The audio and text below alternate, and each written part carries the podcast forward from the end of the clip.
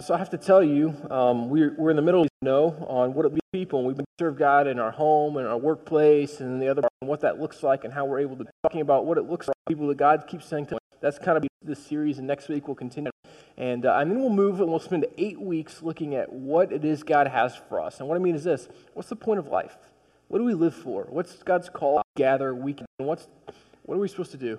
So looking at that to give us some guidance on what it looks like life. And so we're going to next and, and actually trying to get perspective. And, and one of the things that I think is interesting, and, and maybe use illustration to start the sermon, it's probably true. Some of you I lose every week anyway. Um, but what I what I have noticed is I remember a few years ago, and I'm I hate I'm not a huge amusement park fan. I'll go and you know I'll put on a good face and I'll close my eyes on all the rides. But I remember um, trying to I was I was dating this girl in college, this amusement park, and and uh, I agreed to go on a ride called the Drop Zone at Paramount's Kings Island in, in Cincinnati. And so on this this stories, and your feet are dangling. It's a terrible idea. Don't ever do this. But there, and then they just oh, we got 15 stories, right? So I'm afraid of heights. So about the first 25 feet, I'm kind of looking, going, oh, okay. And then I shut my eyes because this is stupid. Why would I look? Um, if you see, I mean, I'm just sweating through everything. I'm, I'm pleading with me. You know, I mean, like this thing's safe, rational at this point. At the top, and for a reason, for a split second, I open my eyes. And I look out, and it was actually a pretty beautiful scene. You can see all the all the amusement park around you, and, and I can because of the terror that came next. Um, when you heard the click and you fell. But but I remember that looking out over that whole area and just seeing everything, and it put kind of everything in perspective. Life, like kind of high above something, you can able to look down. It gives perspective. Maybe you've been on an airplane 5,000 feet, and you look down and you see all this stuff, and you can't even see people. You think they're cars because they're moving, but you're not even sure. You know, I mean, like there's something about giving perspective. Maybe you've been on a mountaintop and you look back, you see stuff down below, and you go, um, those people look really small from that far away. About being high above perspective. And this morning has for us from Matthew chapter 28, but what's interesting to me is there pretty much everything that happened for him. The Sermon on the Mount was on of Olives. The Transfiguration was on a mountain to go to. We get caught in the busyness of life. We can't step away from that and see what may teach us because we get so in. And so I think throughout the scriptures we see Jesus on the mountaintop so that we can understand that to know what God has. 28, verse 16. And here are the words from Matthew. Then the eleven disciples went to Galilee to the mountain where Jesus had told them to go. When they saw him, they worshipped him, but some doubted. Therefore, go and make disciples of all nations, baptizing them in the name of the Father, and of the Son, and of the Holy Spirit, and teaching them to obey everything I have commanded you, with you always to the very end of the age. I'm, I'm kind of convinced there's some, and there's some, some ways we could look at it in for weeks and weeks. But the, the things that the text, he begins it with, with they show up right. This is the guy they watched himself was hung on a cross and meet him on the mountaintop. The others doubt. Now they're the same people who saw him raise people from the dead himself, saw him come back from being buried for three days. Sometimes, no matter what God has done in our life, no matter what He's done or the Spirit is, we're not a problem for God. I know that sometimes that, and He can still shape us. But I love what Jesus says next. As, as if He has read their mind, He says, Listen, all authority, all power on heaven and earth is mine. And He ends this under the age. Chapter 1, when, when the angel visits Mary and Joseph, has these words for them, and you will name him Emmanuel. Isaiah chapter 7, it talks about this God with us. For them, and I will be with you always. to the Here, here's the one who's come and lived and died and lived this incredible life, and he comes to these, these 11 uneducated, well, some of them were kind of educated, ordinary, from if I asked you. I probably couldn't it. But these 11 uneducated guys, Jesus goes and says, Listen, all authority in heaven and earth has been given to me, and I'm calling you to go and to teach them. I mean, this is an incredible story to all the world because if they hadn't done what he commissioned them to do in this moment, you and I wouldn't be sitting here right now.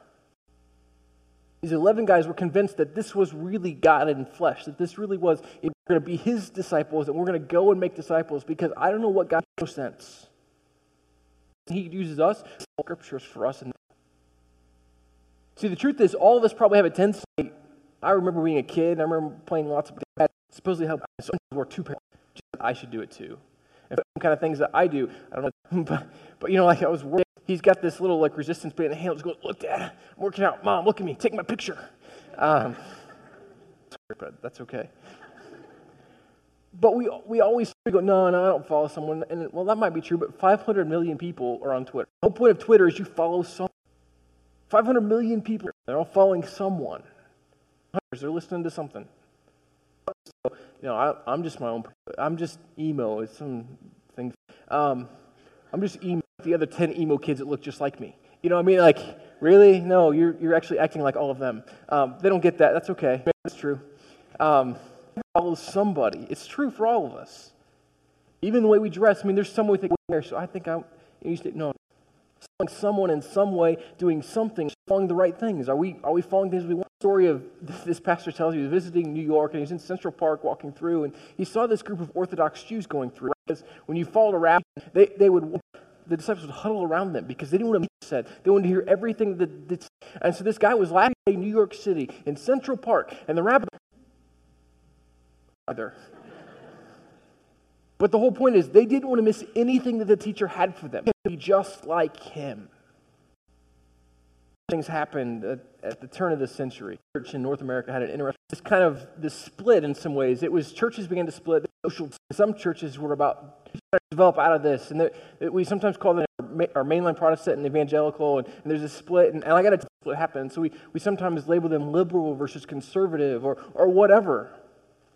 But they came to this idea that you could separate the social justices of Jesus and you could separate the preaching. So I apologize. Um, one of the things that happened is, is in terms to even finances in the church. You know, there's this principle in scriptures that you, you tithe 10% of your income. And, and I'm not really wanting to talk about that, but what I'm talking about is the result of that. In 1960, 4.6 of those who call born again evangelical Christians tithed about 4.6%. In the year 2000, that number was down to 2.5%. And so the church, on average, right now, um, the church in North America raises about $40 billion in one year. And right now you're going, well, why do we care? Because if the church tithed the 10% that the scriptures tell us, it would raise about $160 billion in one year. And that's, these are incredible numbers. I'm the first to acknowledge that. For $80 billion a year, we could end all hunger issues around the world and all education problems around the entire world. For 80 billion if churches gave 10%. Do you realize that also doubles than what local churches have to do for ministry in their own areas? It's an incredible statistics, but it's because our kids are watching. And so apparently some parents aren't embodying what it looks like to have the fullness of Scripture. But can you imagine what would happen if the church began to embody them out? I mean, part of the reason about governments are too involved, but that's because there was a day when churches invested in their communities, and the churches owned all the hospitals, and the churches did the work that Christ calls them to everywhere. They educated all the kids. And so the world did look different, yeah. But someone had to step up, and it wasn't the churches. And so the truth is, we've probably screwed up way more than we ever should have. That we find ourselves in places where, where it's not liberal versus conservative, it's just preach the gospel versus salvation. It's not justice versus salvation. It's not compassion versus evangelism. It's recognizing that God calls us to be disciples, to teach, to baptize, to understand all that Jesus has for us. Because what Jesus came to remind us and to let us know is that God really is King. Heaven and earth meet in Christ, and something transformative happens, and it begins to transform the way even the world looks and functions and acts. And that's what God is at part doing. And what's so crazy about this is that Jesus and God, in all their infinite wisdom, chose to use a bunch of people like you and me who frankly get it wrong way more than we get it right. It's an incredible story about what God desires to do in the world. And as I, as I was reading some different commentaries this week, I love what N.T. Wright said about this passage. He said, People get very puzzled by the claim that Jesus is already ruling the world until they see that what is in fact being said. The claim is not that the world is already completely as Jesus intends it to be. The claim is that he is working to take it from where it was under the rule not only of death, but of corruption and every kind of wickedness, and to bring it by slow means and quick under the rule of his life giving love. Here's the shock through us, his followers. The project only goes forward insofar as Jesus' agents, the people he has commissioned, are taking it forward. Many today mock this claim just as much as they mock the resurrection itself. The church, in its various forms, has got so much wrong, has made so many mistakes, has let its Lord down so often that many people, including many who love Jesus for themselves, despair of it and suppose that nothing will ever change until Jesus himself returns to sort it all out. But that isn't Matthew's belief. And it doesn't fit with what we know of Jesus' commissioning of his followers in Luke, Acts, and John. It doesn't fit with Paul's vision of his task. They all agree with Matthew. Those who believe in Jesus, who are witnesses to his resurrection, are given the responsibility to go and make real in the world the authority which he already has. As part of the answer to the prayer that God's kingdom will come on earth as it is in heaven.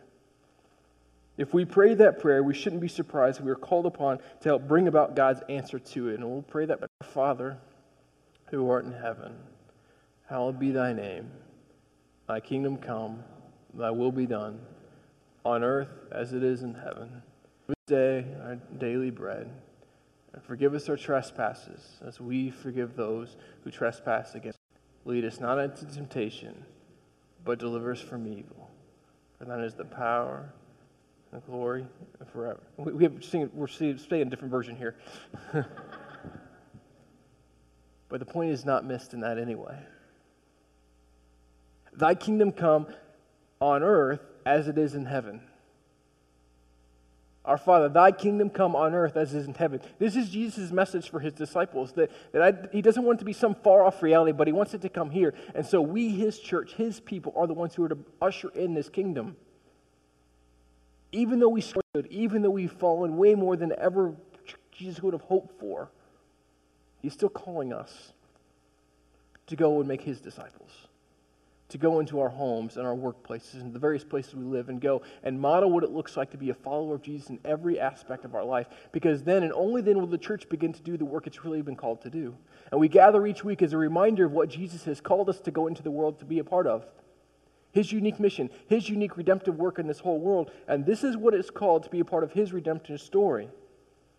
To say again and again, Thy kingdom come on earth as it is in heaven. Not some far off reality, not blow this place up first, but Thy kingdom come here and now. And Jesus, use us to do that. And that's the call here in the Great Commission. Go and make disciples, baptizing them in the name of the Father and of the Son and the Holy Spirit. It's like the words of Micah love, Seek justice, love mercy, walk humbly with God. Seek justice, love mercy, walk humbly with God. You know, we don't have great commissioning words in the church. We, we do things for pastors sometimes, like commission them in, in kind of ways, and that's, that's fine and good, but I really don't care about that. Um, what I'm convinced of is that sometimes God wants to call his people to be unique, to be sent to the world. I'm convinced that sometimes he, he does things, and we do weird things in the church. And so, if you're a guest with us today, this is a weird thing that happens in the church. And yes, it's weird, and I can explain it to you later if you'd like, but it's a bizarre thing. But sometimes we anoint people and we take the words of Jesus where he says, in the name of the Son, in the name of the, the Holy Spirit, go. And so this morning, as the band comes up and you guys can come up and play and we'll sing a song together, um, Dick Fry is going to help me. And um, anyone who wants to, as we sing, we're going to invite you to come forward. And as after I pray and as we sing and and we'll anoint you in the name of the Father and the Son is still the same as it was to these 11 men from Galilee, the middle of nowhere, to go and make disciples in all the world, to transfer, say, Thy kingdom come on earth as it is in heaven. And so we'll invite you to come and be anointed. And if you come, you're saying to God, I want to go. I want to go and make disciples. I want to follow you with my life. And that's the invitation. So you pray with me and stand as we pray to sing, and feel free to come after we pray. Father, we thank you for the way you're at work in this world, and it's our hope and our prayer that you will continue to transform us to be your people. We will continue to say to you, Go, Father, that, that we want to go wherever you lead us. And so we sing these words uh, that our God is greater, our God is stronger, that our God is mighty. That if He's for us, then who can be against us? And we believe that this day, that our God desires to transform us to be His people. May we be your disciples today. May we go and make disciples in all the places that our lives intersect.